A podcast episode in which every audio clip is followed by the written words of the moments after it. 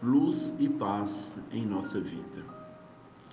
Examina os teus desejos e vigia os próprios pensamentos, porque onde situares o coração, aí a vida te aguardará com as asas do bem ou com as algemas do mal.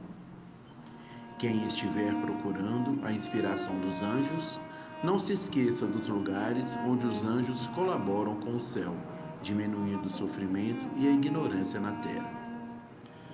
Ama o serviço que o Senhor te confiou, por mais humilde que seja, e oferece-lhe as tuas melhores forças, porque do que hoje fazes de bem no proveito de todos, retirarás amanhã o justo alimento para a obra que te erguerá do insignificante esforço terrestre para o trabalho espiritual. Que Deus nos abençoe hoje sempre. Luz e paz.